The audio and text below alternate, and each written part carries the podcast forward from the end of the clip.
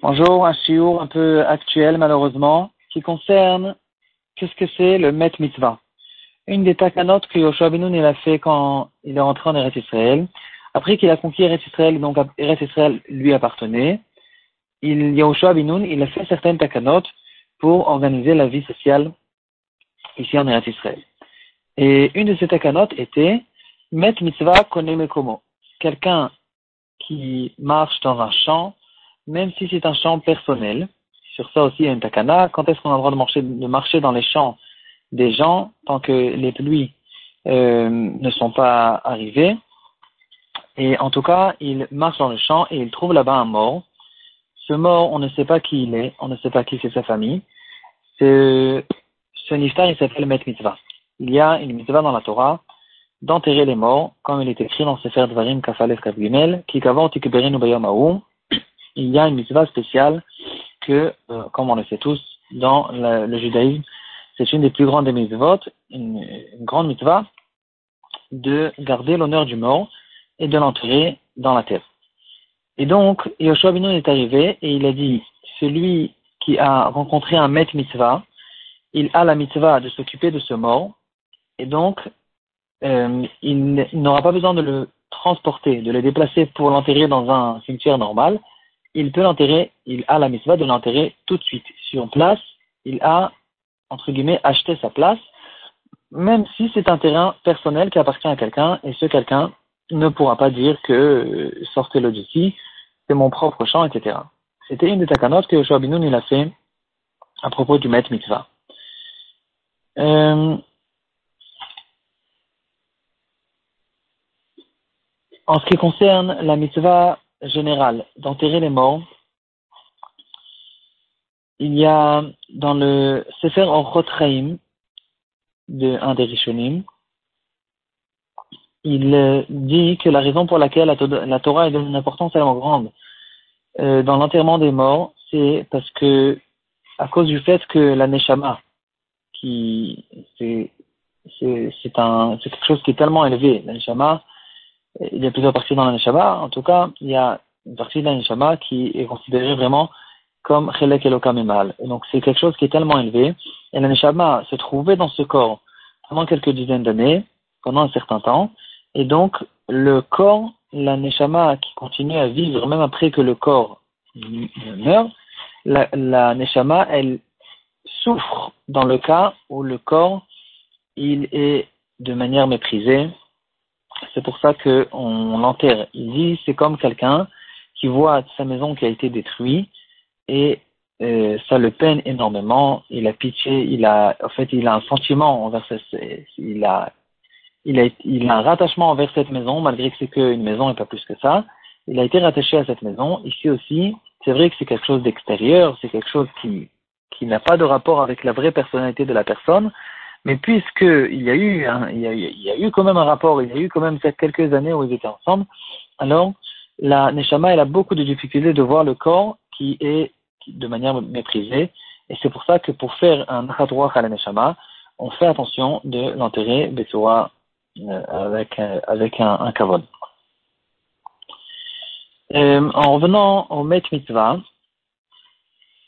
le Chazonish, il explique quelle est la raison de cette takana que Yoshua Benoun a fait, qu'on enterre le maître mitzvah sur place? Le Chazonish se trouve sur Mabakama, c'est Manu Dalet, et il dit deux, il, nous donne deux raisons.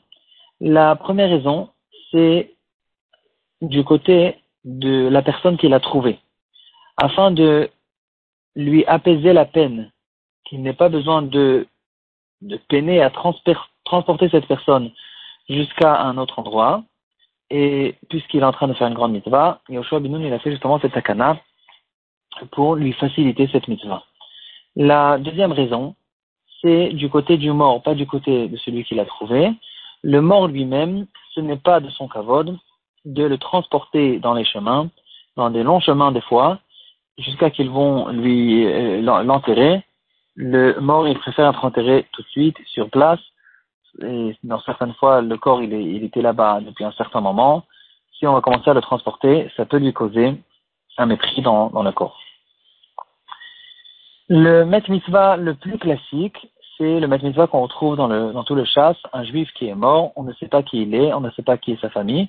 Et c'est ça que, sur ça, on dit que le Met Mitzvah, tout le monde doit sortir, doit arrêter toutes leurs préoccupations pour s'occuper, pour enterrer, pour, euh, pour accompagner ce Met Mitzvah au Bet Akvarot. Donc, euh, pour, en fait, pour lui faire l'Elevaya, pour l'enterrer il y a une Gemara dans Sechet qui élargit un petit peu cette, euh, euh, euh, qu'est-ce que c'est le, le Met Mitzvah. La Gemara nous dit qu'un juif qui est mort dans la guerre, il est considéré aussi comme un Met Mitzvah. Et le Chavanish, la question est arrivée devant lui après que dans les guerres d'Israël, il y a eu beaucoup de soldats qui sont morts dans, ces guerres, Hashem Inkom Damam, et ils ont été enterrés sur place parce que euh, c'était dans la guerre. Ils ont été, enterrés sur place, pas forcément à cause de l'Atakana de Yoshua c'était plutôt quelque chose de technique. Et la question qui était, euh, qui a été envoyée au Nish, est-ce qu'on a le droit maintenant de les déplacer dans des cimetières normaux, ou bien euh, Kanam et Komo, on n'a pas le droit de les déplacer, il faut qu'ils restent là-bas. En fait, la question elle est un peu double, parce que de manière générale, quoi qu'il en soit, on fait attention de ne pas déplacer les morts sans, sans avoir une vraie raison, même si on les déplace il y a certaines alakhot euh, qu'il faut faire attention. Euh, on ne va pas les déplacer tout de suite, on va attendre toujours un an minimum, de manière à ce qu'ils ne soient pas maîtrisés.